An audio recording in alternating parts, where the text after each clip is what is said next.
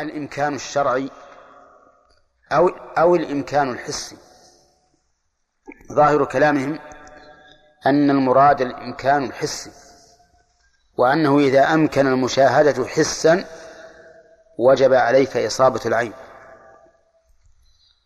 وإن كان لا يمكنك شرعا. نعم.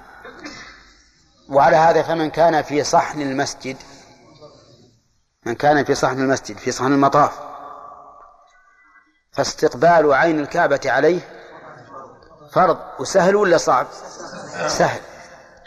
ومن كان في المصباح في الرواقات. فهذا قد يكون سهلا وقد يكون صعبا. إذا كانت الصفوف قاطبة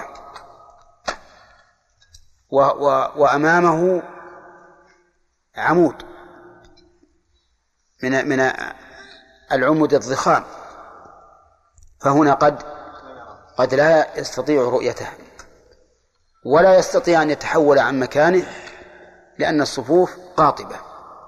التعذر هنا حسي ولا شرعي؟ يا أخواني شرعي.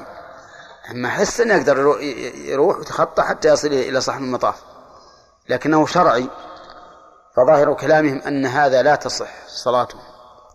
حتى يكون مصيبا للعين مصيبا لعينها.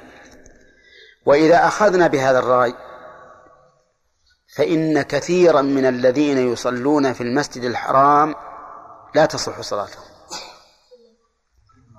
يرحمك الله. لماذا؟ لأن كثيرا منهم نشاهدهم بأعيننا لا يصيبون عين الكعبة. يتجهون إلى جهتها صح لكن ما يصيبون عينها. تجد الصف مستطيلا وبعضهم يتجه إلى عن يمين الكعبة وبعضهم عن يسار الكعبة وبعضهم يتجه إلى الكعبة تماما. وكذلك الذين في السطح فوق الذين في السطح فوق سواء السطح المسقف أو سقف المسقف. إذا كانوا بعيدين عن الجدار المطل على صحن المطاف فإن مشاهدتهم للكعبة متعذرة. حسا ولا لا؟ شرعا. شرعا إذا كانت الصفوف قاطبة. أما حسا يمكنهم يروحون ويقفون على حد الجدار. وهذه المسألة مشكلة علينا. الحقيقة أنها مشكلة باعتبار أن الإنسان إذا كان في آخر الصفوف لا يتمكن من مشاهدة الكعبة قطعا. ولا ولا يقول إنه أصاب عينها ما يستطيع أن يتم بهذا إطلاقا. وإنما يستقبل الجهة. أحيانا يشوف الظلمة والسواد ويقول هذا عين الكعبة ثم يصلي ولا سلم ولا الكعبة عن يمينه ولا عن يساره. وهذا كثيرا وأنا أعدت الصلاة مرة من المرات. بعد ما صليت في معهم صلاة العصر أظن ويوم سلمنا ولا الكعبة على من نعم وحنا فوق. لازم إني أعيد الصلاة. وهذه الحقيقة مشكلة ولكني ما رأيت أحدا من أهل العلم. قال بأن بأن من كان داخل المسجد فإن فرضه استقبال الجهة. ما رأيت احدا إلا قولا في في سبل السلام شرح بلوغ المرام ما عزاه لأحد لكنه قاله تفقها من عنده. وإذا لم يكن أحد قال به قبله فهو غير مسلم. لأن المعروف من كلام أهل العلم قاطبة أن أن من كان يمكنه مشاهدتها ففرضه إصابة العين ولهذا من ينتدب لنا يحرر هذه المسألة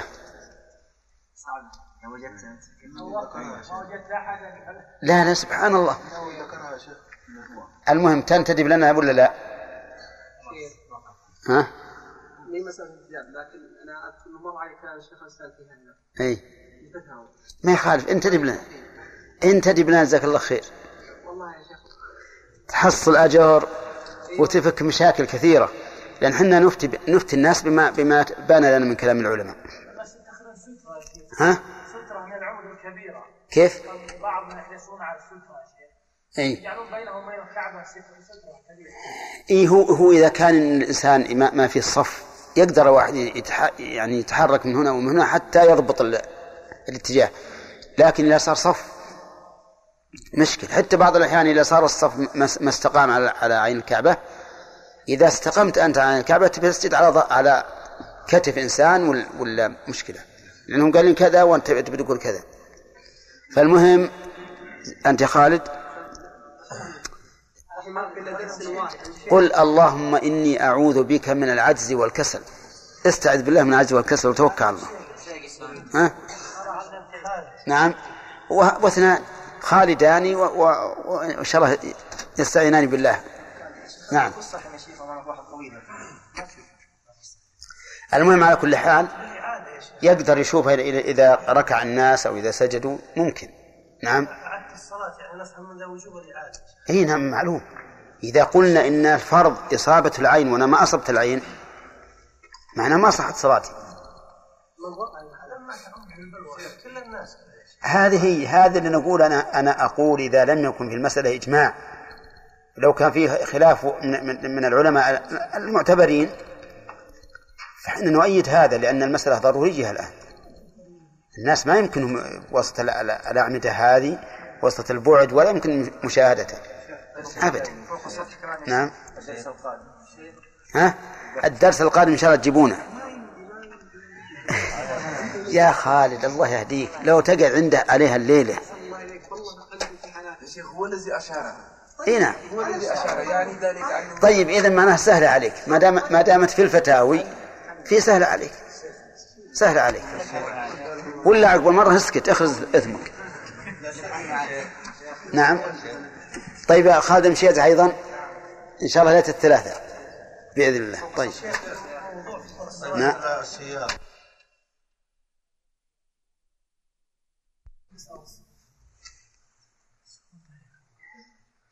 موجود. أما في صحن المسجد صحن المطاف موجود. نفس البلاط كل بلاطة مجعولة كأنها مكان رجل. لا يأتي. جاء لابد لابد يأتي. الشيء يلا امشي امشي. من كلام الشيخ الان هو فرض انه يدخل المسجد ولا يرى الكعبه هذا ظاهر كلامه إنه ما يلزمه. الجهه فقط ليس اي ظاهر كلامه إنه ما يلزمه لكن ما هو يعني شيء ثابت بحيث الانسان يجزم بأن هذا اختيار شيخ الإسلام. ها؟ ما هو ما هو واضح. نعم. قال ابن القيم في الرابع صفحة 52 اذا قلنا من من. منين؟ أي كتاب؟ اي يتكلم عن مسألة التراب ثم قال إذا قلنا الواجب يتكلم عن إيش؟ عن مسألة التراب تراب. عن الصابون اشنان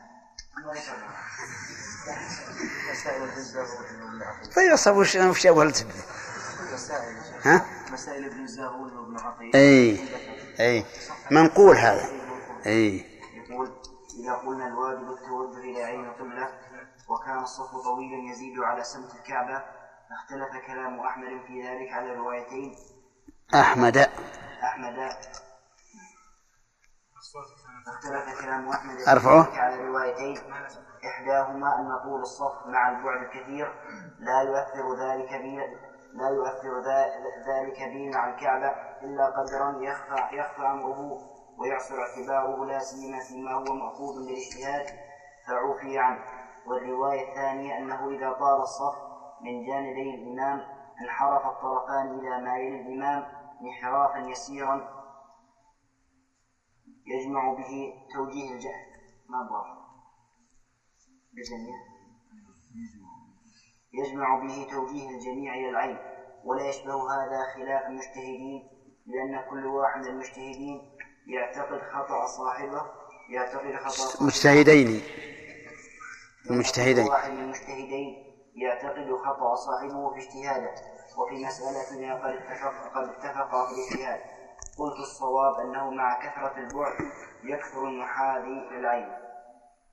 فإن قيل هذا إنما يكون مع التقوس كالدائرة حول النقطة. قلنا نعم ولكن الدائرة إذا عظمت واتسعت واتسعت جدا فإن التقوس لا يظهر في جانب في جانب محيطها إلا خفيفا فيكون الخط الطويل متقوسا. خفيفا ولا خفيا؟ خفيفا. خفيفا فيكون الخط الطويل متقوس نحو شعرة وهذا لا يظهر للحس. بس. ما ما ما استفدنا. ما استفدنا. ها؟ وش يقول؟ طيب. إقرأ. ها؟ عطنا كتاب عطنا كتاب عطوا كتاب عطوا خالد. ها؟ أجل تعال هنا.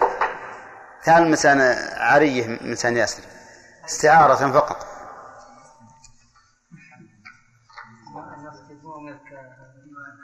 ها؟ لا حول ولا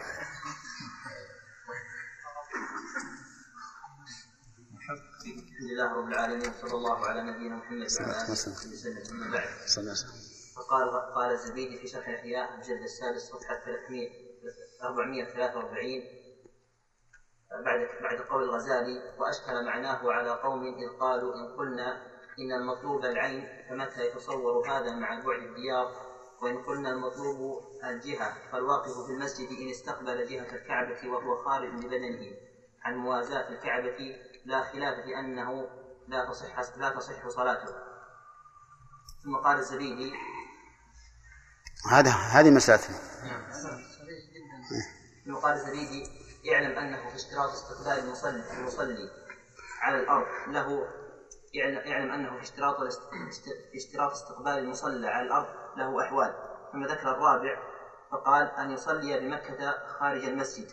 وإن عاين الكعبة كمن يصلي على أبي قبيس صلى قبيس قبيس. قبيس صلى إليها ولو بنى محرابه على على العيان صلى إليه أبدا ولا يحتاج في كل صلاة إلى المعاينة. وفي معنى المعاين من نشأ بمكة وتيقن أن إصابة الكعبة وإن لم يشاهدها حال الصلاة فإن لم يعاين ولا تيقن ولا تيقن الإصابة فله الاعتماد فله اعتماد الأدلة والعمل بالاجتهاد إن حال بينه وبين الكعبة حائل أصلي كالجبل وكذا إن كان الحائل طارئا كالبناء على الأصح. للمشقة في في تكليف المعاينة للمشقة في تكليف في تكليف المعاينة. ثم قال السادس إذا كان بموضع هذا واضح إذا كان خارج المسجد يعني مثل البيوت اللي مجاورة المسجد الاستقبال إلى العين قد يكون صعب. اي نعم. لا سيما إذا كانت العمارة هابطة أمامها عمارات رفيعة ما يقدر الواحد. اي نعم المقال السادس من الأحوال إذا كان بموضع لا لا, يقين فيه اعلم أن القادر على يقين القبلة لا يجوز له الاجتهاد وفي من وفي من استقبل هجر الكعبة مع تمكنه منها وجهان الأصح المنع لأن كونه من البيت غير مقطوع به بل هو مظنون ثم اليقين قد يحصل بالمعاينة وبغيرها كالناشئ بمكة العارف يقينا بأمارات وكما لا يجوز الاجتهاد مع القدرة على اليقين لا يجوز اعتماد قول غيره وأما غير القادر على اليقين فإن وجد من يخبره بالقبلة اعتمد ولم ولم يجتهد. ثم قد يكون الخبر صريح لفظ صريح لفظه صريح لفظه وقد يكون وقد يكون دلالة كالمحراب المعتمد. وإذا لم يجد العاجز من يخبره فتارة يقدر على الاجتهاد وتارة لا يقدر. فإن قدر لزمه واستقبل ما ظنه القبلة. لا أنت. الغزالي فإذا فهم معنى العين والجهة فأقول الذي يصح عندنا في الفتوى أن المطلوب بالاجتهاد العين إن كانت الكعبة مما يم مما آه، مكتب يكن مما يمكن رؤيتها. وهو أظهر القولين قال الزبيدي وهو أظهر القولين واتفق العراقيون على تصحيحه كما تقدم. قال الغزالي وإن كان يحتاج إلى الاستدلال عليها بالأدلة لتعذر رؤيتها قال الزبيدي بأن حال بينه وبينها حائل أصلي كالجبل أو طارئ كالبناء فيكفي فيكفي استقبال الجهة وأما طلب العين عند عند المشاهدة فمجمع عليه. قال الزبيدي وبه قال أصحابنا. طلب العين عند المشاهدة وأما طلب العين عند المشاهدة مجمع نعم. قال الزبيدي وبه قال أصحابنا الحنفية ففي ففي تجنيس للمرضينان من كان بمعاينة الكعبة فالشرط إصابة عينها ومن لم يكن بمعاينتها فالشرط إصابة جهتها وهو المختار. والمراد باستقبال الجهة عندنا أن يبقي شيء أن يبقي شيء من سطح أن يبقى شيء من سطح الوجه مسامتا للكعبة ولو لهوائها لأن المقابلة إن وقعت في مسافة بعيدة لا تزول بما تزول به من الانحراف. لو كان في مسافة قريبة. ويتفاوت ذلك بحسب بحسب تفاوت البعد وتبقى المسامة وتبقى المسامة مسامتة. المسامة مع انتقال مناسب لذلك لذلك البعد. فلو فرض فلو فرض خط من من تلقاء وجهه المستقبل للكعبة على التحقيق في بعض البلاد وخط آخر يقطعه على زاويتين قائمتين من جانب يمين المستقبل أو شماله أو شماله لا تزول تلك المقابلة لا تزول تلك المقابلة والتوجه بالانتقال إلى إلى إلى الشمال على ذلك الخط بفراسخ كثيرة. ثم قال الغزالي وأما الاكتفاء بالجهة عند تعذر المعاينة فيدل عليه الكتاب والسنة وفعل الصحابة رضي الله عنهم والقياس. أما الكتاب فقوله تعالى. ها؟ كيف يقول الأبنية الحادثة ما تعتبر الأعمدة أيضا كثيرة العارضة هذه بناء العارض. أقول بناء العارض. إي هو هو بناء طارئ لا شك. لكن لكن المهم اللي يشكل على الإنسان إنه في المسجد الحرام يقدر بدل ما يصلي بهذا يتقدم ويصلي ويشاهد الكعبة. ما هو مثل ما هو مثل اللي يصلي ببيته. في ليلة 27 ما يقدر شيء في المواسم المواسم العادية كل يصلي في صحن المسجد بسهولة يعني. اي ولا يمكن يترك الصفوف منقطعة ويصلي خلف إطلاق التعليم يعني الأيام العادية ممكن يقال مفرط يا شيخ بس الأيام اللي مو عادية دي زحمة. ما يتمكن. حتى لو حاول يا شيخ ما يمكن كيف يتخطى الناس؟ يتخطاهم إلى أن تنتهي الصلاة ولا يصل الكعبه لا ويؤذي أيضا. ويؤذي يؤذي الناس.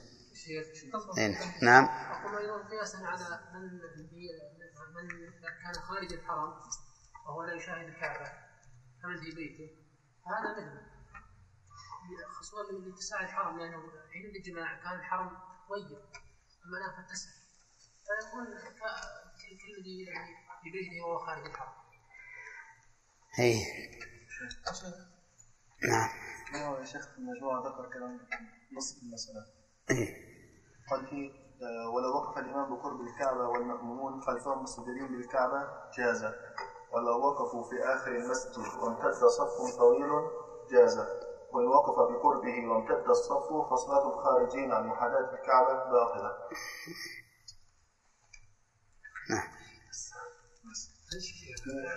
إيه هذا.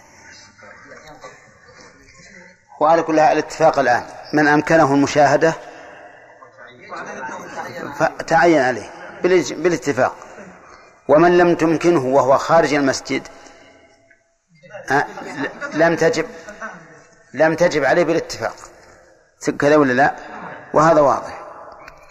المشكلة الآن من كان في المسجد ويمكنه أن ينتقل من مكانه ليشاهد الكعبة هل يجب عليه؟ هذا محل الإشكال نعم. لا كلام الأول والأخير معناها أنه ما هو بصف مستطيل وخارج عن مسامة الكعبة. ما ما يريد هذا. ما يريد هذا امتد صف طويل جاز اي طويل. وقف بقربه وامتد الصف فصلاة الخارجين عن الكعبة باطلة صحيح. الآن لو لو امتد طرف المس... الصف طرف المسجد امتد مثلا وليكن ع- عشرين متر. صح صلاته لأن كلهم يمكنهم اتجاههم الكعبة. لكن عشرين متر وهم قريبين ما يمكن. طيب يا شيخ هذه عند الحجة يا شيخ ما يشوف طيب نقرأ لجلمان إيه، نشوف بعد بحث الأخ آه، خالد مشيزة. نعم. جزاكم الله خير هذا طيب. ها؟ أي الأسئلة بحثنا هذا يكفي عن الأسئلة. وش تسألون عن إيش؟ نقرأ. أجمعوا على الكعبة يا شيخ اي نعم. اي ما بشك. إلى الآن إلى الآن. إلى الآن أنا ما أجزم بشيء. أجزم بأن من لم يمكن هو خارج المسجد واضح. ومن أمكنه ولو خارج المسجد وجب. استقبال العين. وبقينا في في مسألة من كان داخل المسجد. وحال ويستطيع. ولكن استطاع إيش؟ يستطع اللي ما يستطيع مثلا لو كان الإنسان ما يقدر يمشي.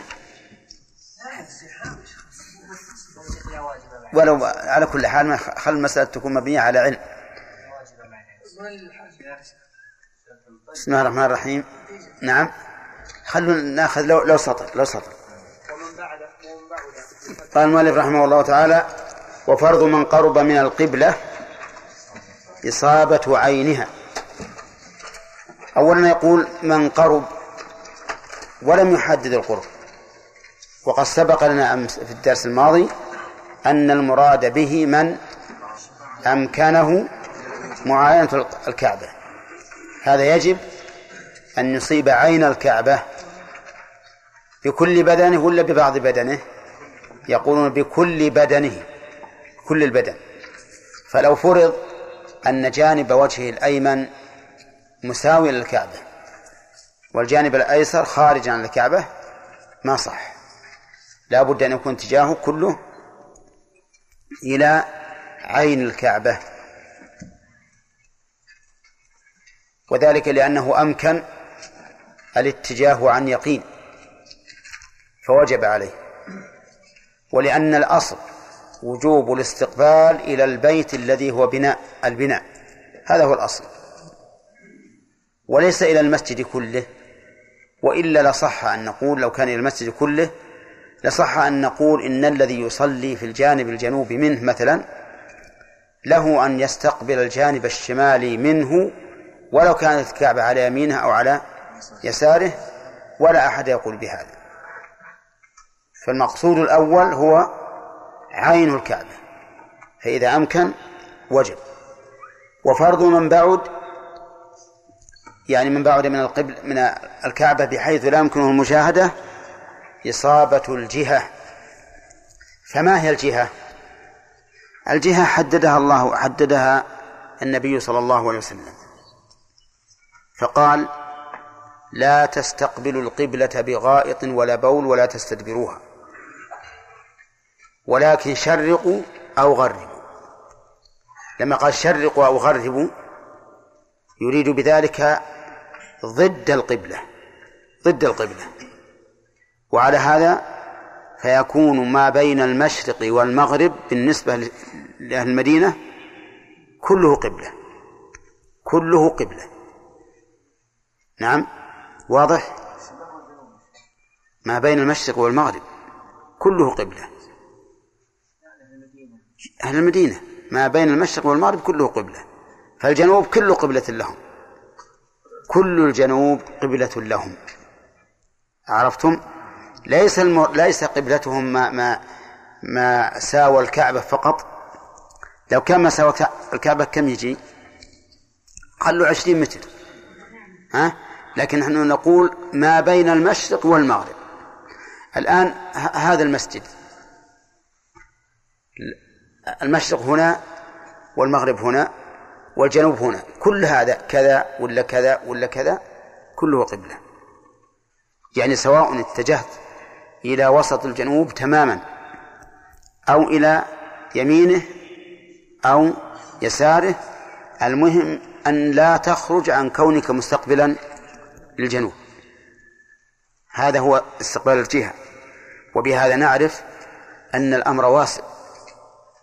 طيب فلو رأينا شخصا يصلي منحرفا يسيرا عن مسامتة القبلة القبلة التي ندعي أنها هي القبلة. فإن ذلك لا يضر لأنه لا لم يزل متجها إلى القبلة إلى الجهة. الجهة جهة القبلة لمن كانوا شمالا عن الكعبة. ما بين الشرق والغرب. جهة القبلة لمن كانوا شرقا عن الكعبة ما بين الشمال والجنوب. وكذلك من كانوا غربا ما بين الشمال والجنوب ومن كانوا جنوبا عن الكعبة ما بين الشرق والغرب. فالجهات إذن أربع. هذا مقتضى الحديث. الجهات أربع. استقبل الجهة الجهة اللي فيها الكعبة ولك كل الأفق كل الأفق لك. لأنه يخرج عنك ما كان اليمين والشمال وإلا فكل الأفق لك. وهذا واسع والأمر فيه ما غير مشكل. المشكل هو من كان في نفس المسجد ويمكنه. إصابة العين. هذا هو المشكل. ولا الباقي ما هو مشكل. فصار إصابة الجهة لمن كان بعيدا. طيب لو فرضنا أن واحد في جانب مكة في شمال مكة لكنه في جانب منها الجهة ولا لا؟ نعم. الجهة. لكن اعلموا أنه كلما قربت من الكعبة صغرت الجهة. كلما قربت صغرت الجهة. وهذا واضح.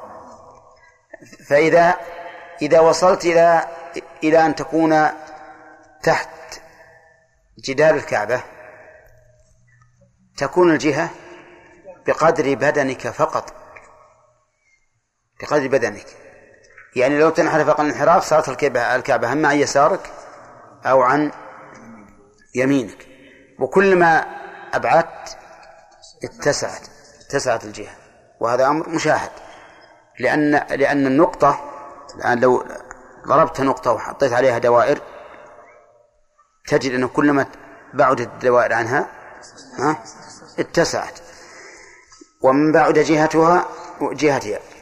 ثم قال فإن أخبره ثقة بيقين عمل بقوله. نقف على هذا لأنه يحتاج بعد نعم. ناس اجتهدوا في القبلة. نعم. صلى بعضهم إلى الجهة ثم قيل لو انحرف شمال أو أو يمين ما ينحرف. ينحرف لك لأن لأن الأكمل أفضل ما في شك. الأكمل أفضل. نعم عبد الرحمن التعبد من النظر للكعبة الصلاة ما هو صحيح. النظر إلى الكعبة ليس عبادة لا في الصلاة ولا خارج الصلاة. كغيرها. إلى موضع السجود على على قول أكثر العلماء أو على أو تلقاء وجهه كما هو اختيار الإمام مالك أن الإنسان ينظر تلقاء وجهه. ولهذا قال الرسول صلى الله عليه وسلم لأصحابه في صلاة الكسوف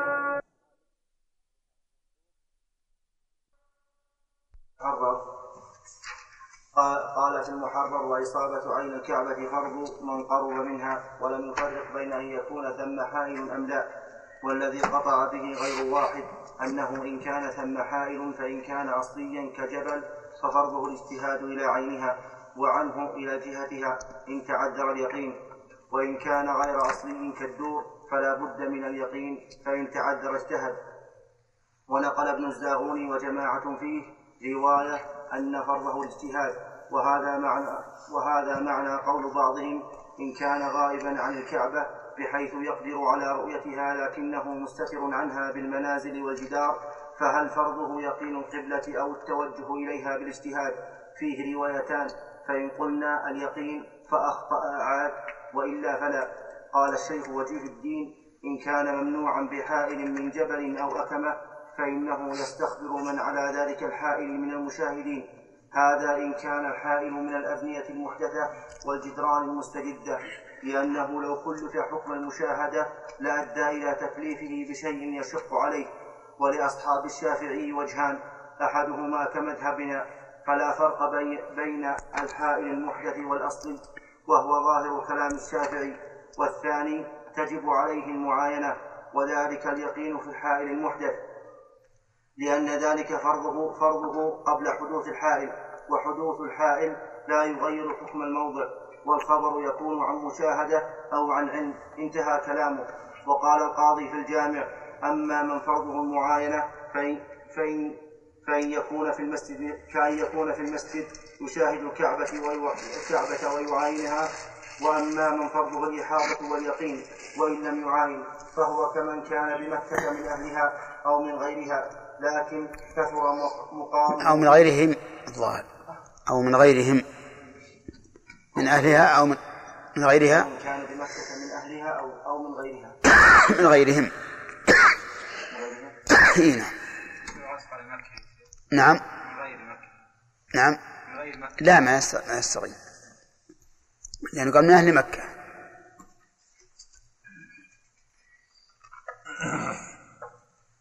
فهو كمن فهو كمن كان بمكة من أهلها أو من غيرهم لكن كثر مقامه فيها ولكنه من دون حائل عن الكعبة لأمر أصلي لأمر أصلي الخلقة كالمنازل والتلول لأنه يتمكن من التوجه إلى عينها قطعا. وإن كان الحائل وهكذا من كان بالمدينة ففرضه الإحاطة واليقين. لأنه يتوجه إلى محراب النبي صلى الله عليه وسلم فيقطع على فيقطع على أنه متوجه وأما من فرضه الخبر فمن خفي عليه التوجه وهناك من يخبر عن الكعبة عن علم ويقين. وأما من فرضه التقليد فمن خفيت عليه الدلائل ولم يتوصل إلى القبلة بالدليل. وأما من فرضه الاجتهاد فمن كان من مكة على مسافة لا يتوصل إلى المعاينة ولا يتمكن من الإحاطة واليقين ولا ممن يخبره عن إحاطة ويقين. وأما من كان بمكة أو بالقرب منها من دون حائل عن الكعبة فإن كان الحائل كالجبال ففرضه الاجتهاد أيضا. وإن كان لا من أصل خلفة كالمنازل ففرضه الإحاطة واليقين. وكل من قلنا فرضه الإحاطة أو اليقين أو الخبر عمل عليه. وكل من قلنا فرضه الاجتهاد فهل عليه الاجتهاد في طلب العين أو الجهة؟ على روايتين. وذكر القاضي أن المشهور والصحيح عن, عن الإمام أحمد أن عليه الاجتهاد في طلب الجهة. وأن, على وأن علي بن سعيد قال إنه مذهب الإمام أحمد وكذا عند غيره من الأصحاب. وذكر القاضي وغيره الفائدة التي في على الروايتين وأنه لو اختلف اجتهاد رجلين في الجهة الواحدة لكن أحدهما يميل يمينا والآخر يميل شمالا فهل لأحدهما أن يأتم بالآخر؟ ينبني على ذلك. قوله أو من مسجد الرسول أحسنت. يعني لا لا في عمومات. عمومات من صريحة إنه إذا صار حائل سواء أصلي ولا طارئ فإن فرضه الاجتهاد وأنه إذا اجتهد وبان الخطأ فلا إعادة عليه.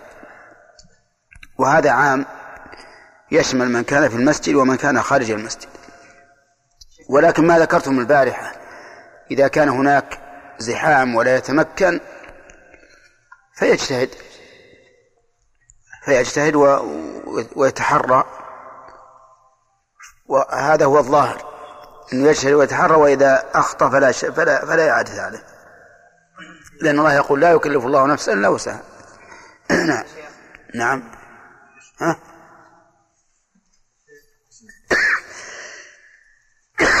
نعم. المكتبة هذه.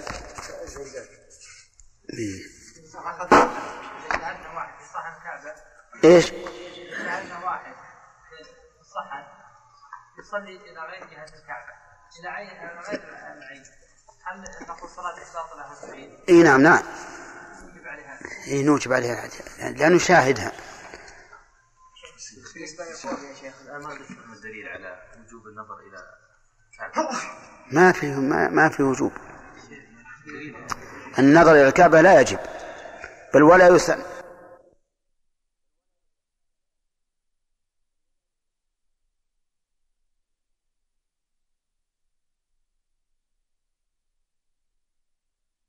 المسجد الحرام فيما صلى؟ داخل المسجد الحرام. نعم. أولا المذهب الحنفي. تناقل فقهاء الشافعية رحمهم الله قولا لأبي حنيفة بجواز التوجه إلى جهة الكعبة دون عينها لمن صلى داخل المسجد الحرام. قال الرافعي في فتح العزيز المجلد الثالث صفحة 22 بعد 200 ما نصه؟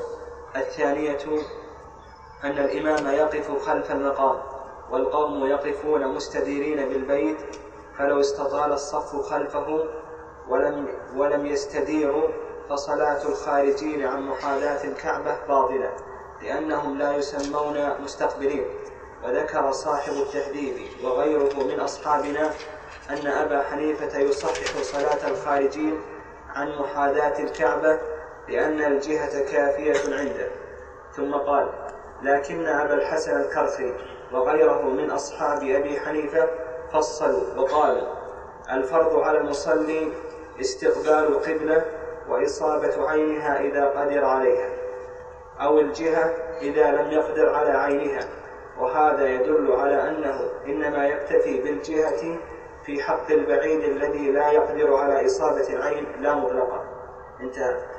ولم أقف على رأي أبي حنيفة هذا مع البحث في كثير من كتب الحنفية. بل جاء في الفتاوى الهندية تبعا لفتاوي قاضي خان اتفقوا أي الحنفية على أن القبلة في حق من كان بمكة عين الكعبة. عينوا. نعم. عينوا بالرفع.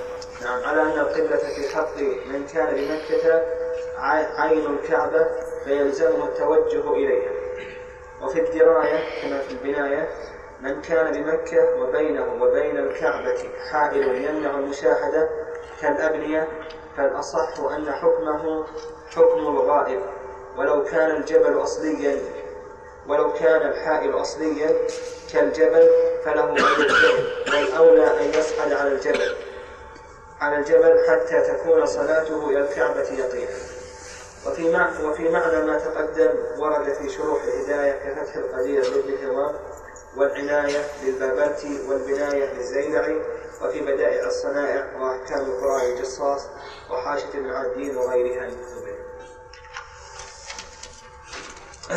ثانيا مذهب المالكية قال القرطبي رحمه الله في الجامع لأحكام القرآن المجلد الثاني صفحة ستين بعد المئة لا خلاف بين العلماء أن الكعبة قبلة في كل أفق وأجمعوا على أن من شاهدها وعاينها فرض عليه استقبالها وأنه إن ترك استقبالها وهو معاين لها وعالم بجهتها فلا صلاة له وعليه إعادة كل ما صلى ذكره أبو عمر. وقال القرافي من قرب من الكعبة ففرضه استقبال السمت. فرضه استقبال. نعم. همزة وصل. نعم. ففرضه ففرضه استقبال السمت قولا واحدا. فإذا صف صف مع حائط الكعبة فصلاة الخارج عنها ببدنه أو بعضه باطلة وقال في مناح الجليل استقبال عين الكعبة وما في حكمها وما في حكمها مما يمكن فيه استقبال عينها يقينا كالجبال المحيطة بها والأودية والطرق القريبة منها فلا يكفيهم استقبال جهتها ولا الاجتهاد في, في استقبال عينها. وفي معنى ما تقدم ورد في شروح مختصر خليل كمواهب الجليل والتاج والإكليل والشرح الكبير والشرح الصغير. وكذا في شروح رسالة يزيد القيرواني ثالثا المذهب الشافعي. قال الرافعي قال الرافعي في فتح العزيز أما الحاضر في المسجد الحرام فيجب عليه استقبال عين الكعبة لأنه قادر عليه. وفي تحفة الحبيب على شرح على شرح الخطيب ولو امتد صف طويل بقرب الكعبة أي ولو ولو بأخريات المسجد وخرج بعضهم عن المحاذاة بطلت صلاته. وقال المحلي في شرح المنهاج آه، ومن أمكنه علم علم القبلة ولا حائل بينه وبينها كأن كان في المسجد أو على جبل أبي قبيس أو سطح وشك فيها لظلمة أو غيرها حرم عليه التقليد أي الأخذ بقول المجتهد بأن يعمل به فيها. والإجتهاد أي العمل به فيها لسهولة علمها في ذلك. وكذلك ورد المعنى ما تقدم في روضة الطالبين. رابعا المذهب الحنبلي.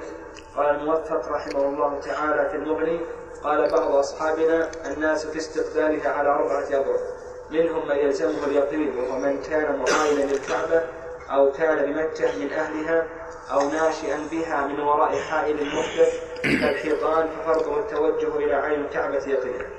وقال المرداوي في الإنصاف والفرض في القبلة إصابة العين لمن قرب منها بلا نزاع. ثم قال المراد بقوله لمن قرب منها المشاهد لها ومن كان يمكنه من أهلها. أو نشأ بها من وراء حائل محدث كالجدران ونحوها.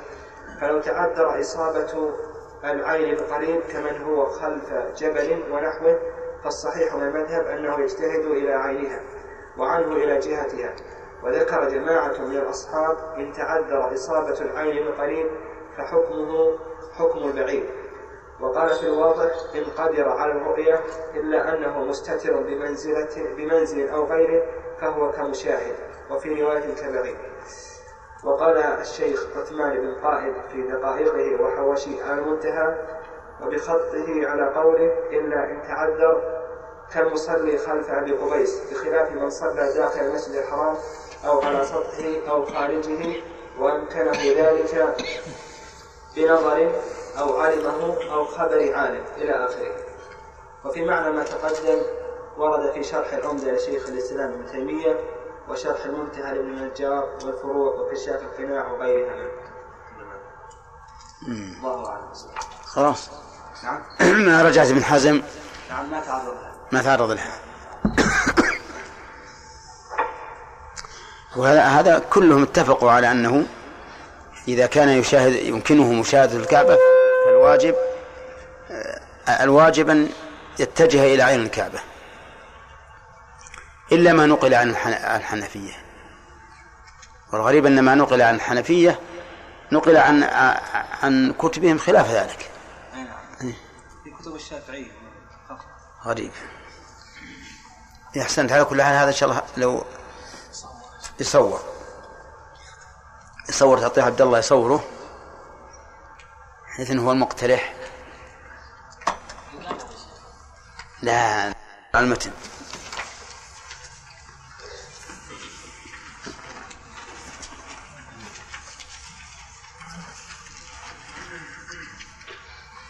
هل هو فرض من قرب؟ ها؟ نعم. طيب. يلا. طيب. اقرأ. يمكن يصعب عليه.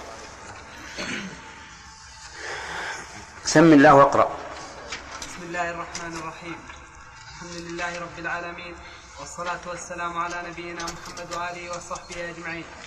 قال المؤلف رحمه الله تعالى فإن أخبره ثقة بيقين أو وجد محاريب, محاريب إسلامية عمل بها ويستدل عليها في السفر- يستدل. ويستدل عليها في السفر بالقطب والشمس والقمر ومنازلهما. منازلهما.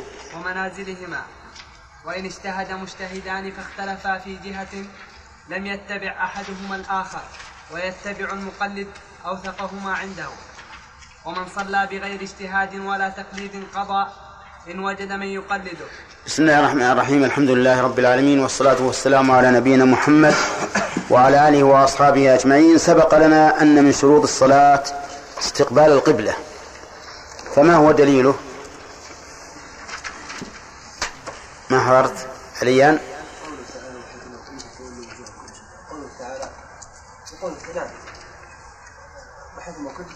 قد نرى تقلب أنا أتقلب وجهك في السماء فلنولين قومك الله حولي وجهك في المسجد الحرام وحيثما كنت فولي وجوهكم طيب. يستثنى من ذلك مسائل. عبد الرحمن؟ العاجز. العاجز. المتنفل. الراكب في سفر. نعم. الراكب ليس بشرط لكن في سفر. سائر نعم. ومنها أيضا الماشي على قول. نعم. إيش بعد؟ ومنها في شدة الخوف. وشدة الخوف. كم هذه؟ أربعة. أربعة ولا ثلاثة؟ أربعة أعدها. العاجز. العاجز والخائف. نعم. ها. والمتنفل في سفر وهو سائر بشروطه. أو المتنفل في سفر بشروطه. طيب. ما هو الدليل على استثناء العاجز يا غانم؟ الدليل على استثناء العاجز.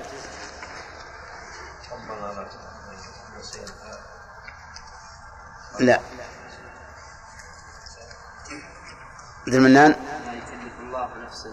لا يكلف الله نفسا إلا وسعها. فاتقوا الله ما استطعتم. طيب. الدليل على استثناء الخائف. بندر. قوله تعالى. فإن خفتم. نعم.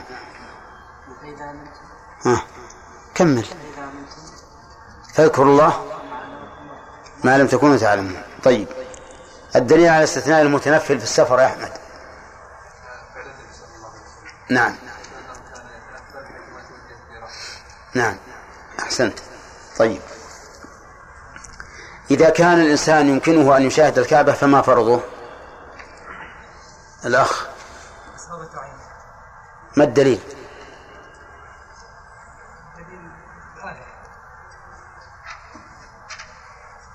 ما هي قد نرى تقلب السماء في وجهك شطر المسجد شطر المسجد. شطر المسجد. طيب المسجد غير الكعبة.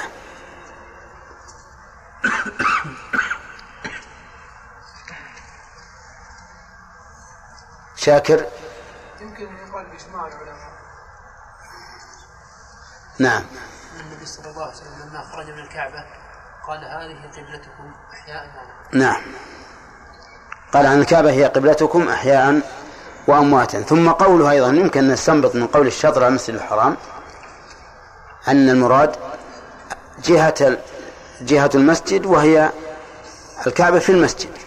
فمن تولى فمن ولى وجهه الكعبة فقد ولى وجهه شطر المسجد الحرام. طيب. قال المؤلف درس اليوم فإن أخبره فإن أخبره ثقة بيقين. أو وجد محاريب إسلامية عمل بها.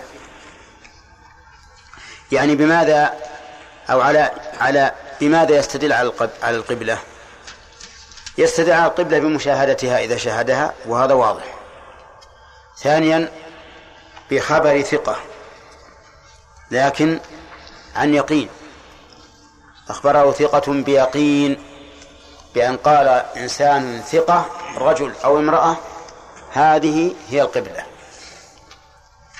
أفادنا المؤلف رحمه الله أن أخبار الثقة لا بد فيه من أن يكون المخبر ثقة والثقة تستلزم العدالة العدالة والخبرة. العدالة والخبرة. فإن لم يكن عدلا فليس بثقة. لقول الله تعالى يا أيها الذين آمنوا إن جاءكم فاسق بنبأ فتبينوا. فأوجب الله سبحانه وتعالى أن نتبين وأن نتثبت, في خبر الفاسق. ولم يوجب ولم يوجب رده مطلقا ولا قبوله مطلقا. إذا إذا قال لنا إنسان فاسق القبلة هنا. وإن كان ذا خبرة فإننا لا نعمل بقوله.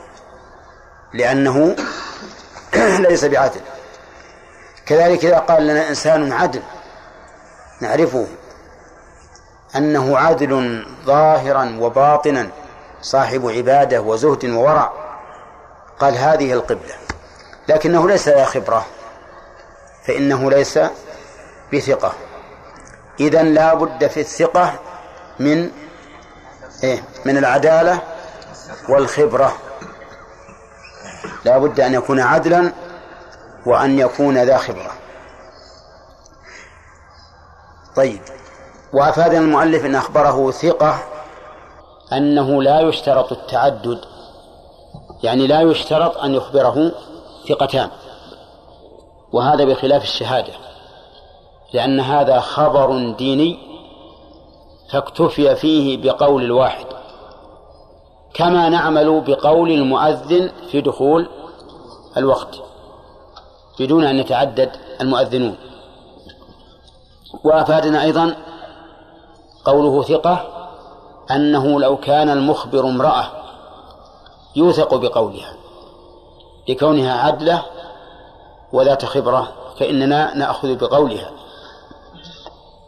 والعلة في ذلك أن هذا خبر ديني فيقبل فيه قول الواحد كالرواية كما أننا نقبل رواية المرأة إذا كانت عدلا حافظة كذلك نقبل قولها هنا لأن هذا من باب الأخبار الدينية التي يبعد فيها الكذب إذا كان المخبر بها ثقة وقول المؤلف بيقين يعني. يرحمك الله بأن أخبره عن مشاهدة أفادنا أنه لو أخبره الثقة عن اجتهاد فإنه لا يعمل بقوله.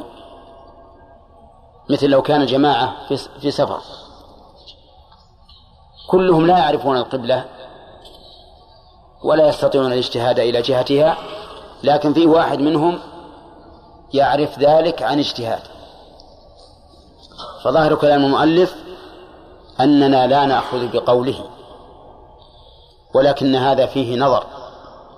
والصواب أنه إذا أخبره ثقة سواء أخبره عن يقين أو عن اجتهاد فإنه يعمل بقوله. كما أننا نعمل بقول الثقة بالاجتهاد في مسائل الدين الحلال والحرام والواجب فكيف لا نعمل به في إخباره بالقبلة؟ فالصواب أنه إذا أخبره ثقة سواء كان إخباره صادرا عن يقين أو صادرا عن اجتهاد فإنه يجب عليه العمل بقوله. الثاني مما يستدل به على القبلة قال أو وجد محاريب إسلامية. وجد محاريب إسلامية فإنه يعمل بها. يعني هو لا, لا, لا يعرف القبلة لا عن يقين ولا عن اجتهاد لكن وجد المحاريب الإسلامية في المساجد متجهة إلى جهة ما فإنه يستدل بالمحاريب الإسلامية على جهة القبلة وهذا أمر معلوم. وقول محاريب إسلامية يفهم منه أن أن المسلمين ما زالوا يستعملون المحاريب وأن وأن لهم محاريب خاصة. تتميز عن محاريب النصارى وغيرهم وهو كذلك. وقد اختلف العلماء رحمهم الله في اتخاذ المحراب هل هو سنة أو مستحب أو مباح؟ والصحيح أنه مستحب يعني لم ترد به السنة لكن النصوص الشرعية تدل على استحبابه لما فيه من المصالح الكثيرة ومنها تعليم الجاهل بماذا؟ بالقبلة. وأما ما روي عن النبي عليه الصلاة والسلام من النهي عن مذابح كمذابح النصارى يعني المحاريب فهذه فهذا النهي واضح أنه وارد على ما إذا اتخذت محاريب كمحاريب النصارى. أما إذا اتخذت محاريب متميزة للمسلمين فإن هذا لا نهي عنه. طيب قال أو وجد محاريب إسلامية عمل بها طيب علم من كلامه؟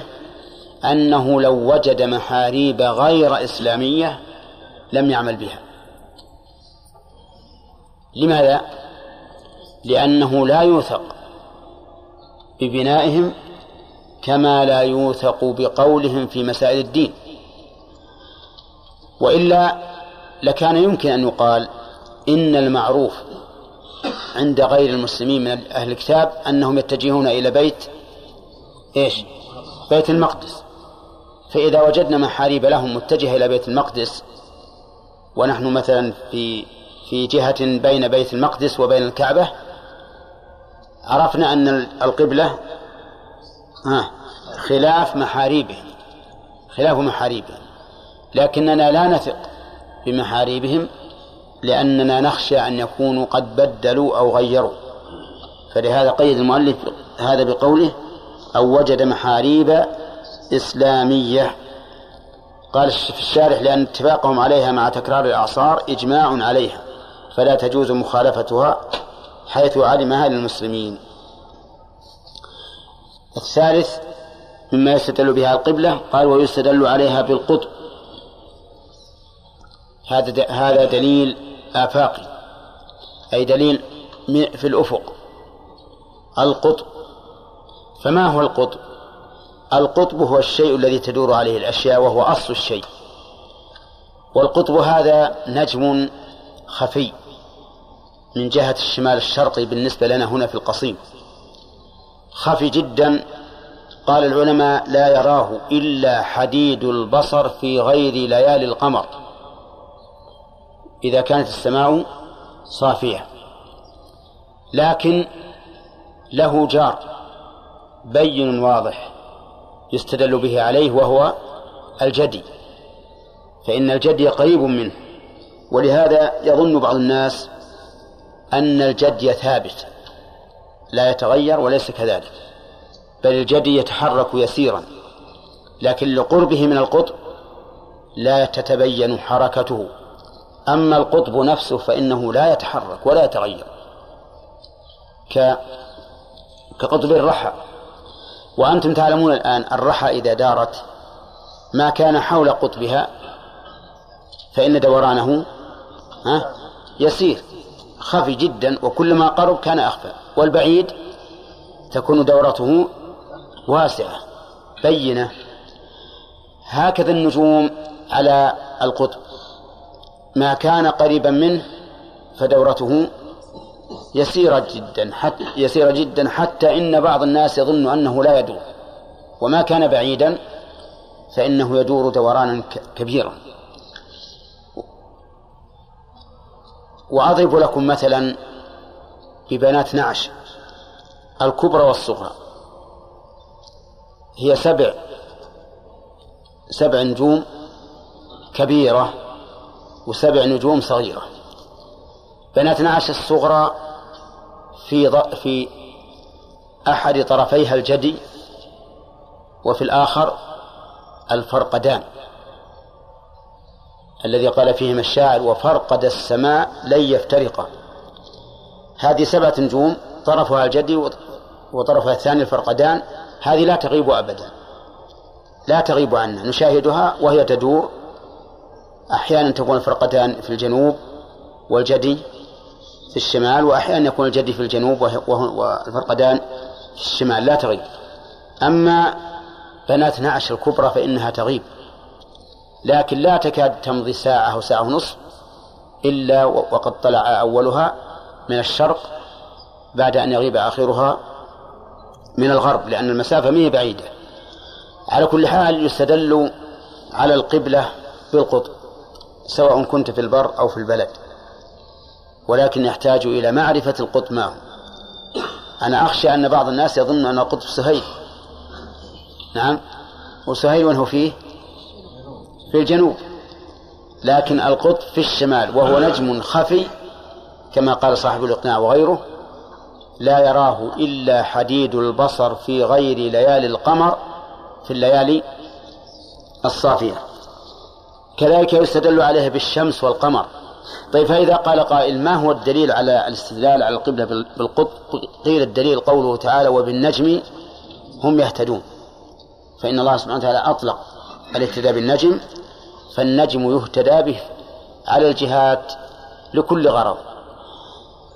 الشمس والقمر أيضا يستدل بها بهما على القبلة. لأن الشمس والقمر كلاهما يخرج من المشرق ويغرب في المغرب. فإذا كنت عن الكعبة غربا فالقبلة شرقا. وإذا كنت عن الكعبة شرقا فالقبلة غربا. وإذا كنت عن الكعبة شمالا فالقبلة جنوبا. وإذا كنت عن الكعبة جنوبا فالقبلة شمالا. وما وما بين المشرق والمغرب قبلة كما قال النبي عليه الصلاة والسلام وذلك لأهل المدينة ومن ضاهاهم طيب بالشمس والقمر ومنازلهما. منازل الشمس والقمر هي منازل النجوم. الصيفية والشتوية. وهي ثمانية وعش وثمان وعشرون منزلة. ينزلها القمر كل ليلة له منزلة منها. وليلتان أو ليلة واحدة يكون محاقا يعني أو مستترا لا يرى. ولهذا تسمى ليلة التاسع والعشرين والثلاثين أو الثمان والعشرين والتاسع والعشرين تسمى ليالي الاستسرار يعني أن القمر يستتر فيها ولا يرى. الثمان والعشرين منزلة هذه تنزلها الشمس على مدى سنة كاملة. أما القمر فيطوف بها في خلال شهر. يطوف بها في السنة اثنتي عشرة مرة. أما الشمس فتطوف بها في السنة مرة واحدة. طيب آه، كيف نستدل بمنازلهما؟ ننظر مثل إلى النجوم الشمالية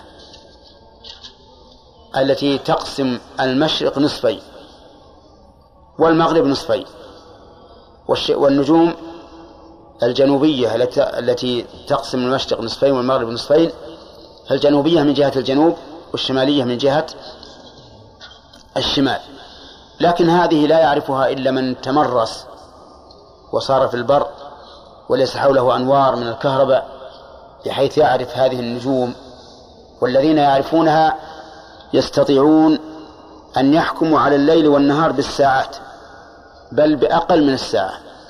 يقول مثلا الآن راح من الليل نصفه راح ربعه راح ثمنه راح عشره يستدلون على ذلك بهذه المنازل قال بالشمس والقمر ومنازلهما فصارت فصار الذي يستدل به على القبلة؟ المشاهدة وخبر الثقة يقين والثالث القطب والرابع الشمس والقمر نعم والمحارب الإسلامية والشمس والقمر ومنازلهم. بعض العلماء قال يستدل أيضا بالجبال الجبال الكبار. وبعضهم قال يستدل أيضا بالأنهار الكبار ومصبها وبعضهم قال يستدل بالرياح. لكن هذه الثلاثة دلالتها خفية ولهذا أغفلها المؤلف رحمه الله ولم يذكرها. فإن من الناس من يكون عنده قوة قوة إحساس. بحيث يقول لك الهوى جنوب. لو كان أعمى. الهوى شمال الهوى شرق الهوى غرب ويستدل بالرياح على الجهات.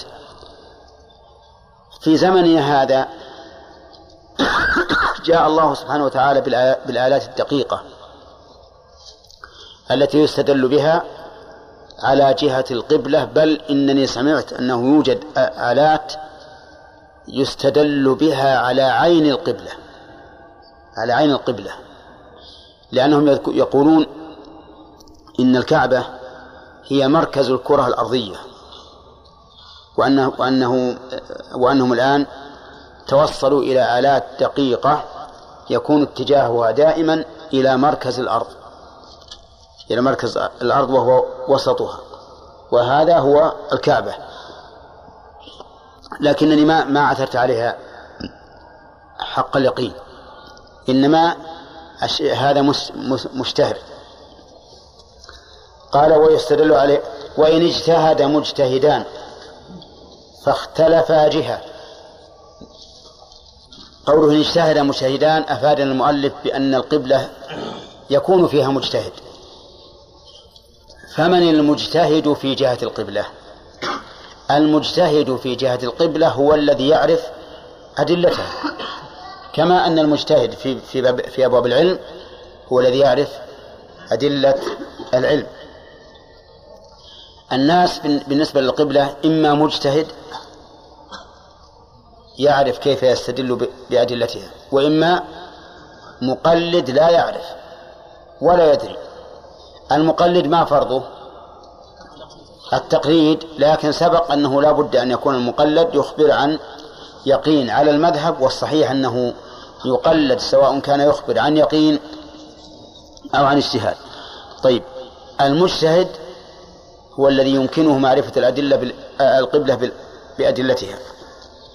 اجتهد مجتهدان. يعني رجل مثال ذلك رجلان في البر. حان وقت الصلاة. فاجتهد فقال أحدهما القبلة هنا من اليمين وقال الثاني القبلة هنا من اليسار. أيهما أصوب؟ ها؟ كلاهما مجتهد. كلاهما مجتهد. إذا اختلفا جهة لم يتبع أحدهما الآخر. طيب. إن اختلفا جهة لأن اختلاف المجتهدين إما أن يكون في جهة واحدة وإما أن يكون في جهتين. مثاله في الجهتين أن يقول أحدهما القبلة هنا ويشير إلى الشمال والثاني قال القبلة هنا ويشير إلى الجنوب. هذا يعني اختلف جهة ولا يمكن أن يتبع أحدهما الآخر. إذا اختلفا في غير الجهة يعني بمعنى أن الجهة واحدة فهنا لا بأس أن يتبع أحدهما الآخر لماذا؟ لأن الانحراف في الجهة لا يضر ولا يخل بالصلاة أنتم معنا؟ طيب فصار المجتهدان إذا اختلفا في الجهة بمعنى أن كل واحد منهما قال إن الجهة إن القبلة في جهة غير جهة الآخر فإن أحدهما لا يتبع الآخر لأن كل واحد منهما يعتقد خطأ الآخر. كل واحد منهم يعتقد خطأ الآخر. وإلا فقد اتفقا على أن القبلة شرط ولا بد. أما إذا اختلفا في غير الجهة بأن بأن اختلفا في الانحراف في جهة واحدة فهنا لا بأس. أن يتبع أحدهما الآخر. مثل أن يتجه إلى الجنوب.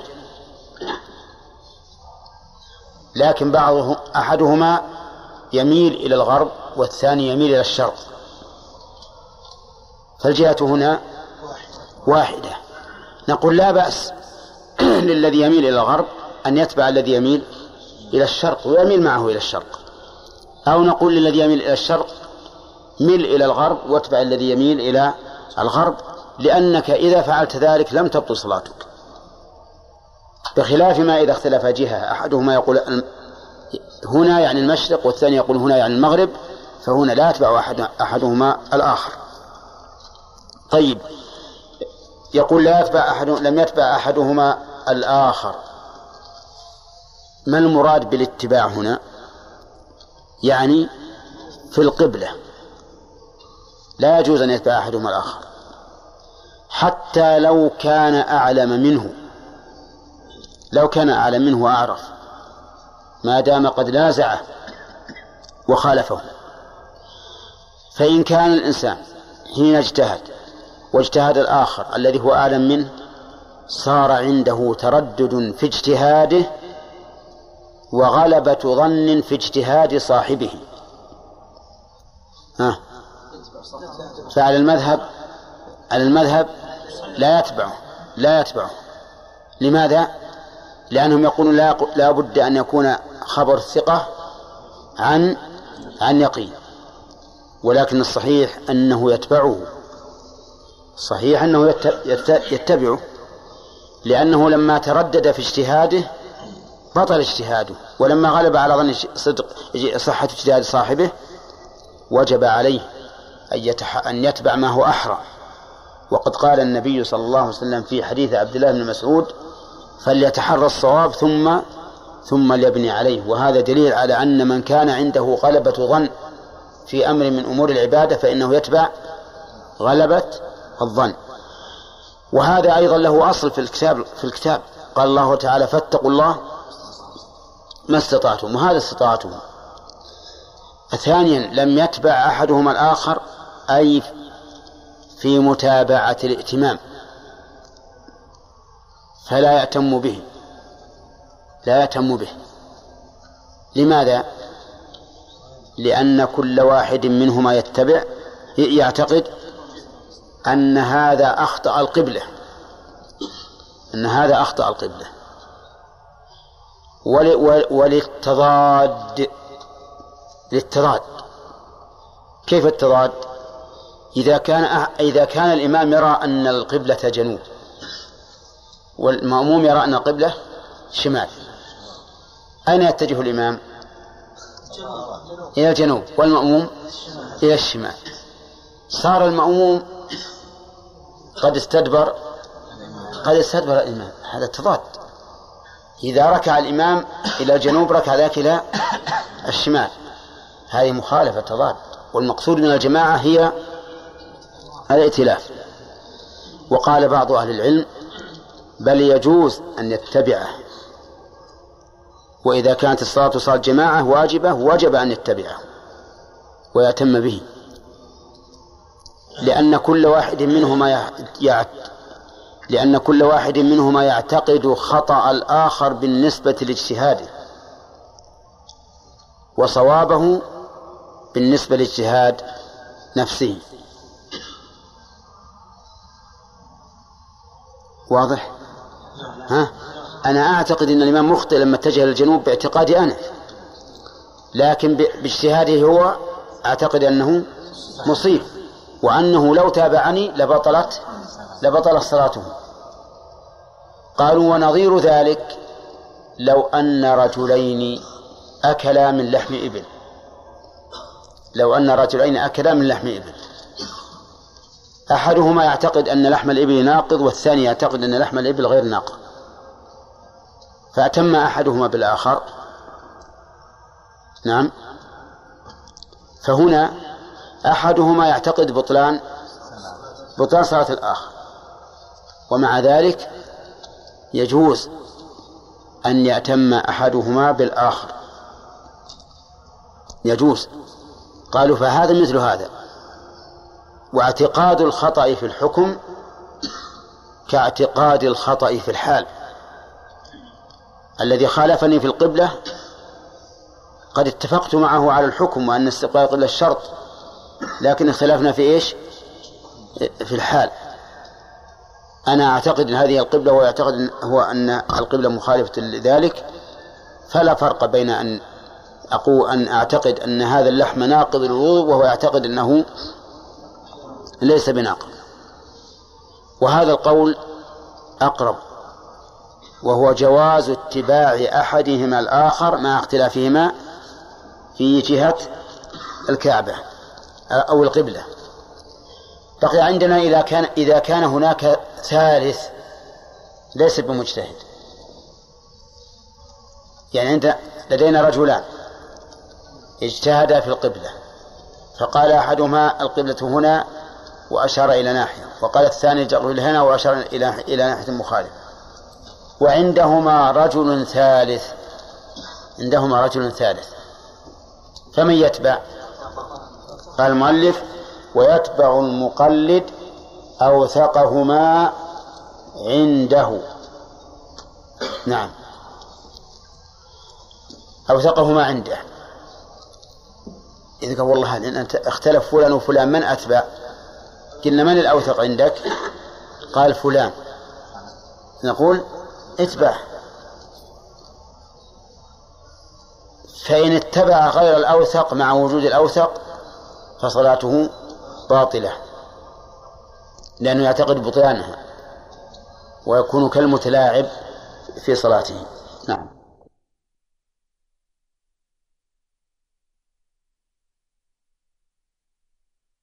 صلى الله عليه وسلم. قال المؤلف رحمه الله تعالى ومن صلى بغير اجتهاد ولا تقليد إن وجد من يقلده ويجتهد العارف بأدلة القبلة لكل صلاة ويصلي بالثاني ولا يقضي ما صلى بالأول ومنها النية فيجب أن ينوي عين عين صلاة معينة ولا يشترط في الفرض والأداء والقضاء. والنفل والإعادة نية نيته نيتهن وينوي مع التحريمة وله بس تق- بسم الله الرحمن الرحيم. الحمد لله رب العالمين والصلاة والسلام على نبينا محمد وعلى آله وأصحابه أجمعين.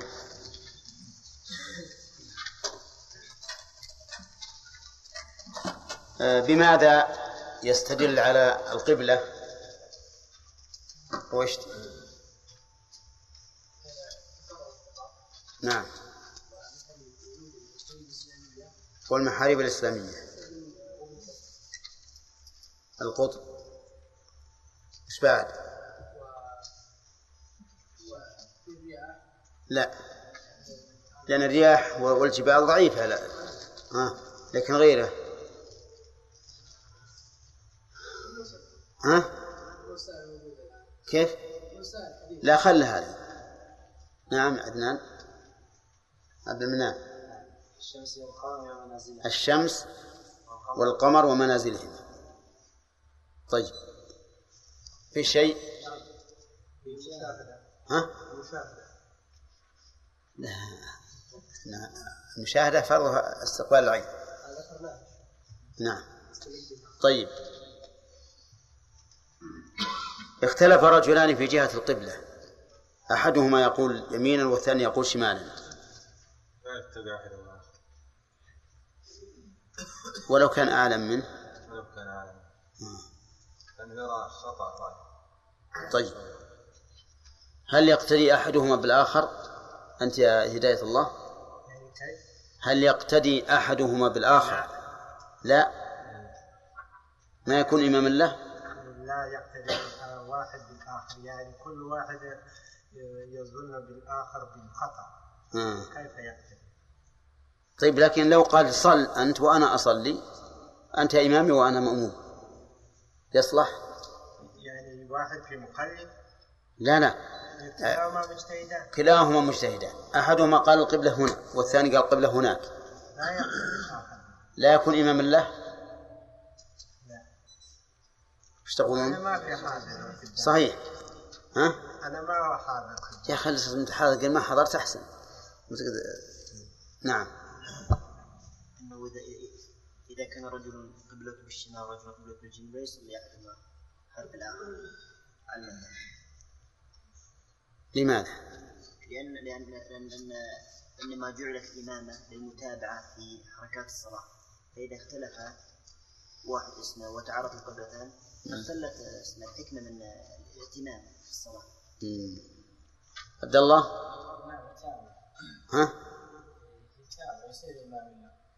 ما فهمت.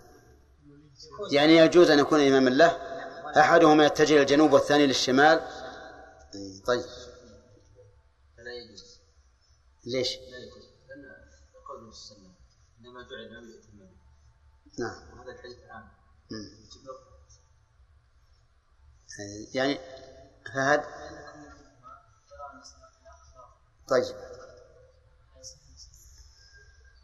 وأيضا للتضاد للتضاد في الواقع. كيف تتحقق المتابعة؟ واحد يروح شمال وواحد يروح جنوب. طيب. لو أن أحد رجلين مس أحدهما ذكره والآخر أكل لحم إبل. وكان الذي مس ذكره يرى أن لحم الإبل ناقض دون مس الذكر. وكان الذي أكل اللحم يرى أن مس الذكر ناقض دون أكل اللحم هل يقتدي أحدهما بالآخر يكون إماما له؟ نعم يا شيخ. لأنه باعتقاده هو أنه أليس كل واحد منهما يعتقد أن صلاة الآخر باطلة؟ باعتقاده هو أنه صلاته باطلة لكن باعتقاد صاحبه صلاته صحيحة. ولهذا ذهب الموفق إلى أنه في مسألة القبلة يجوز أن يقتدي أحدهما بالآخر. قال لأن كل واحد منهما يعتقد أن الآخر أن صلاة الآخر باطلة باعتقاده هو لا باعتقاد صاحبه. وما قاله الموفق جيد لكنه يشكل عليه مسألة التضاد وإنما جعل الإمام ليؤتم به. وهذا الحقيقة مضاد له على الخط. الشكل و الهيئة الهيئة ربما يوافقه لكن الشكل. إذا قال هذا الله أكبر وانحنى نحو الشمال قال الثاني الله أكبر وانحنى نحو الجنوب كأنما أبعد عنه. فالمذهب كأنه والله أعلم أقرب إلى الصواب في هذا. إذا كان إذا كان هناك مقلد يا عيسى آه.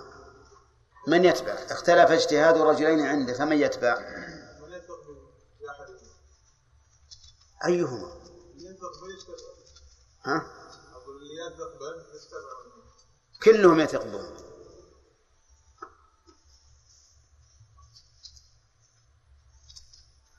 نعم الأوثق طيب فإن كان سواء, سواء عنده ما عنده ترجيح بندر. يخير بينهم يخير بينهما. صح. كالعام إذا أفتاه رجلان ورأى أنهما في العلم سواء وفي الأمانة سواء فإنه يخير. طيب. قال المؤلف رحمه الله الدرس الجديد ومن صلى بغير اجتهاد ولا تقليد قضى إن وجد من يقلده. من من صلى بغير اجتهاد. إن كان يحسنه. ولا تقليد إن كان لا يحسنه. فإنه يقضي لأنه لم يأتي بما يجب عليه. فكان بذلك مفرطا فوجب عليه القضاء. مثال ذلك رجل يحسن الاجتهاد ويعرف دلائل القبلة بالقطب أو الشمس أو القمر ولكنه متهاون قام وصلى بغير اجتهاد فإنه يجب عليه القضاء. وظاهر كلام المؤلف أنه يقضي ولو أصاب يقضي ولو أصاب وذلك لأنه لم يقم بالواجب عليه من الاجتهاد وإصابته وقعت على سبيل الصدفة لا على سبيل الركون إلى هذه الجهة لأنه لم يجتهد. عرفتم؟ ولهذا قال المؤلف قضى. كذلك لو كان الرجل ليس من الاجتهاد ففرضه التقليد ولكنه لم يقلد ما سأل أحدا. لم يسأل أحد أحدا من الناس وصلى هكذا بس. فإنه يقضي ولو أصاب. لماذا؟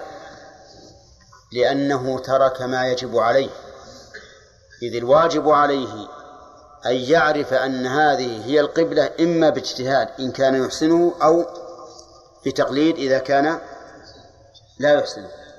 أما أن يقوم ويصلي هكذا فهذا لا لا, لا يجزئه. وهذه الأخيرة تقع كثيرا. يأتي رجل إلى إلى إلى شخص ضيفا عنده ثم يقوم يصلي ولا يسأل صاحب البيت أين القبلة. فيصلي هكذا. ليس ليس أمامه شيء يجتهد فيه بل وليس هو من من أهل الاجتهاد الذين يعرفون القبلة بالشمس والقمر. فقام وصلى هكذا. فنقول له يجب عليك إيش؟ أن تعيد الصلاة ولو أصبت. لأنك لم تأتي بالواجب. لم تأتي بالواجب. فأنت لم تجتهد؟ يعني ما خرجت من الحجرة لتنظر أين الشمس أين القمر أين القطب؟ ولم تسأل صاحب البيت. فلم تأتي بما يجب عليك. من الاجتهاد ولا من؟ من التقليد. فيجب عليه أن يقضي ولو أصاب. إذا ما الواجب على هذا الضيف إذا أراد أن يصلي؟ إيش؟ أن يسأل صاحب البيت. لأن صاحب البيت عنده علم بالقبلة. طيب وقال بعض العلماء إنه إذا أصاب أجزع. لأنه مهما كان سواء كان عند عنده اجتهاد أو تقليد فإنه لن يصلي إلا إلى جهة تطمئن إليها نفسه. فإذا أصاب فلماذا نلزمه بالقضاء؟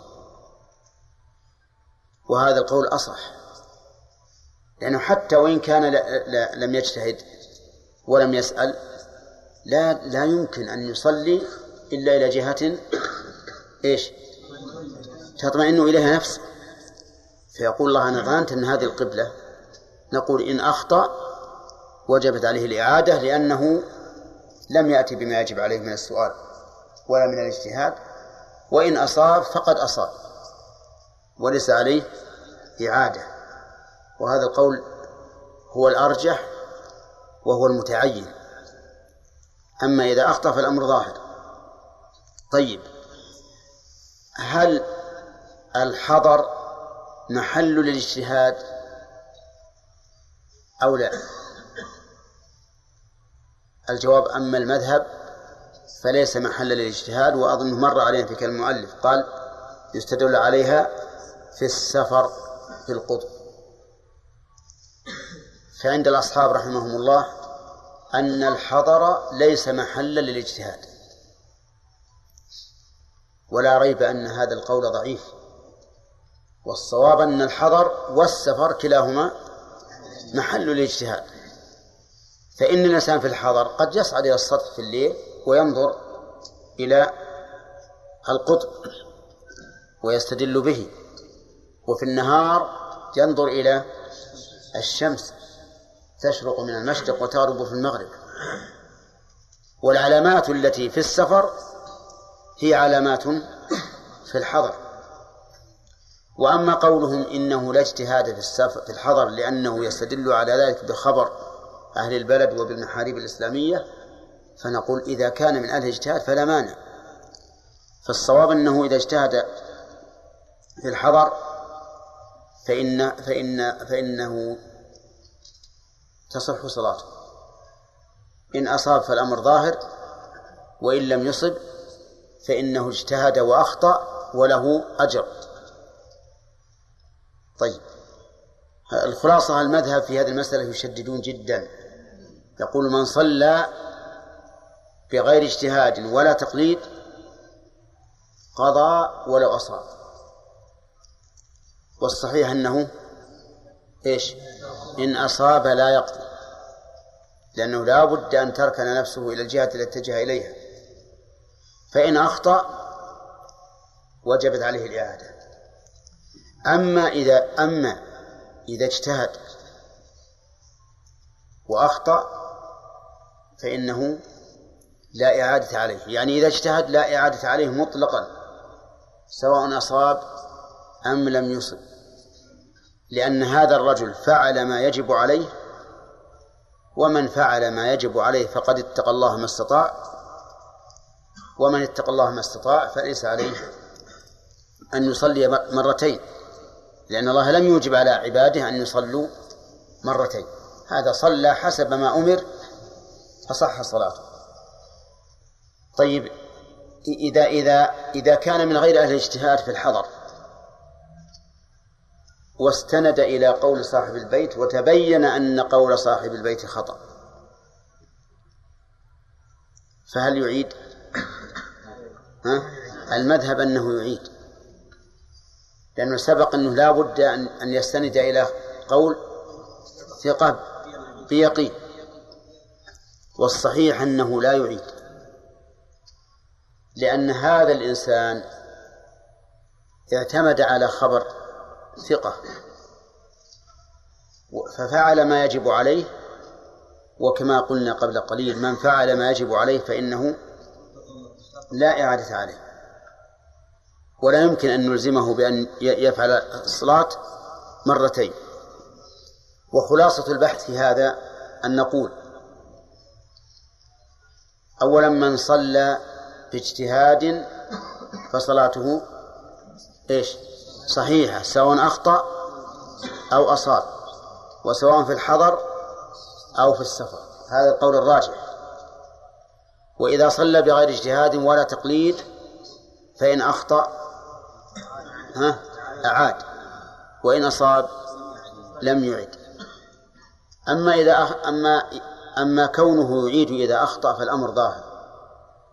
لأنه لم يفعل ما أمر به من السؤال إن كان مقلدا والاجتهاد إن كان مجتهدا. وأما كونه لا يعيد إذا أصاب فلأنه لا يمكن أن يتجه إلى جهة إلا وهو ها؟ يميل إلى أنها القبلة. يميل إلى أنها القبلة. وهذا الميل يوجب غلبة ظن بهذا الاتجاه. والعبادات يكتفى فيها بغلبة الظن لقول الرسول صلى الله عليه وسلم فليتحرى الصواب ثم ثم ليبني عليه. طيب ثم قال المؤلف رحمه الله قال قال إن وجد من يقلده إن وجد من يقلده. فإن لم يجد من يقلده وتحرى تحرى فإنه لا يلزمه الإعادة. طيب يقول ويجتهد العارف بأدلة القبلة لكل صلاة. العارف بأدلة القبلة وهو وهو الذي نسميه المجتهد. لأنه أهل للاجتهاد لمعرفته بأدلة القبلة. يجب عليه أن يجتهد لكل صلاة. فإذا اجتهد مثلا لصلاة الظهر وتبين له أن القبلة هكذا أمامه ووضع العلامة على القبلة فصلى. فصلاته صحيحة. إذا جاء العصر هل يعتمد على الاجتهاد الأول أو لا؟ يقول المؤلف يجتهد لكل صلاة. يجب أن يعيد الاجتهاد مرة ثانية وينظر في الأدلة مرة ثانية. فلكل اجتهاد فلكل صلاة اجتهاد. ولكن هذا القول أيضا ضعيف. والصواب أنه لا يلزمه أن يجتهد لكل صلاة ما لم يكن هناك سبب. مثل أن يطرأ عليه شك في الاجتهاد الأول فحينئذ يعيد النظر. ونظير ذلك المجتهد في المسائل العلمية إذا حقق مسألة من المسائل واجتهد فيها ورأى أن الحكم فيها كذا وكذا ثم حدثت مرة أخرى فهل يلزمه أن يعيد البحث والمناقشة أو يكتفي بالأول؟ يكتفي بالأول. ما لم يتبين له خطأه فيجب إعادة النظر. وهكذا المجتهد بأدلة القبلة. فالصحيح خلاف ما ذهب إليه المؤلف من وجوب تجديد الاجتهاد لكل صلاة. مفهوم هداية؟ طيب نقول اجتهادك الأول يغني يكفي عن عما بعده إلا ها؟ إلا إذا وجد سبب يقتضي إعادة النظر كالشك فحينئذ يعيد النظر. وسواء كان الشك بإثارة الغير أو بإثارة من نفسه. يعني سواء كان الشك من عند نفسه تردد أو جاءه إنسان قال يا أخي ما هذه القبلة؟ القبلة عن اليمين عن الشمال خلف فإنه يجب عليه إعادة إيش؟ النظر والاجتهاد. قال ويصلي بالثاني ولا يقضي ما صلى بالأول. يصلي من؟ المجتهد. بالثاني أي بالاجتهاد الثاني ولا يقضي ما صلى بالأول إذا تبين له خطأه. لأن الأول مبني على اجتهاد. على اجتهاد قد أتى الإنسان فيه بما يجب عليه. ومن أتى بما يجب لم يلزم بإعادة العبادة. لأننا لو قلنا بلزوم الإعادة لأوجبنا عليه العبادة مرتين. وحينئذ نقول اجتهادك الثاني لا ينقض الاجتهاد الأول. فإذا صلى الظهر إلى الشمال معتقدا بحسب اجتهاده أن هذه هي القبلة. وفي العصر تبين له أن القبلة نحو الجنوب. يعيد الظهر ولا لا؟ لا يعيدها لأنه صلاها باجتهاد حسب ما أمر. والاجتهاد لا ينقض بالاجتهاد ومثله المسائل العلمية. لو كان الإنسان يرى رأي رأيا بناء على أن هذا مقتضى دلالة النصوص ثم بعد هذا بعد البحث والمناقشة والاطلاع تبين له خلاف قوله الأول فإنه لا يلزمه نقض الحكم إن كان حاكما به ولا نقض الفتوى ولا يلزمه أن يذهب إلى الذي أفتاه في الأول ويقول إني أفتيتك بكذا وتبين لي أني أخطأت. لأن الأول صادر عن اجتهاد. فلا ينقض فلا ينقض بالاجتهاد الثاني. وإنما قلنا لا ينقض لأنه كما كان الخطأ في ظنه في الأول يمكن أن يكون الخطأ أيضا في الثاني. ما يدري ربما أن الأول هو الصواب وأنت ظننت أن الثاني هو الصواب. فلهذا قالوا لا ينقض الاجتهاد بالاجتهاد. وروي عن عمر رضي الله عنه في مسألة الحمارية أنه قضى فيها بحرمان الإخوة الأشقة. ثم حدثت مرة أخرى وقضى فيها بالتشريك. فقيل له في ذلك فقال ذاك على ما قضينا وهذا على ما نقضي ولم ينقض الحكم الأول. طيب. ثم قال ومنها يعني من شروط الصلاة النية. وهذا هو الشرط التاسع وهو الأخير. من شروط الصلاة النية. أظنه التاسع. ها؟ التاسع. فيها الإسلام والعقل والتمييز ودخول الوقت وستر العورة والطهارة من الحدث واجتناب النجاسة واستقبال القبلة هذه ثمانية. ها؟ والنية هي التاسعة. المتن ما جاء به إي نعم لأن لا هي هذه السادسة. ها؟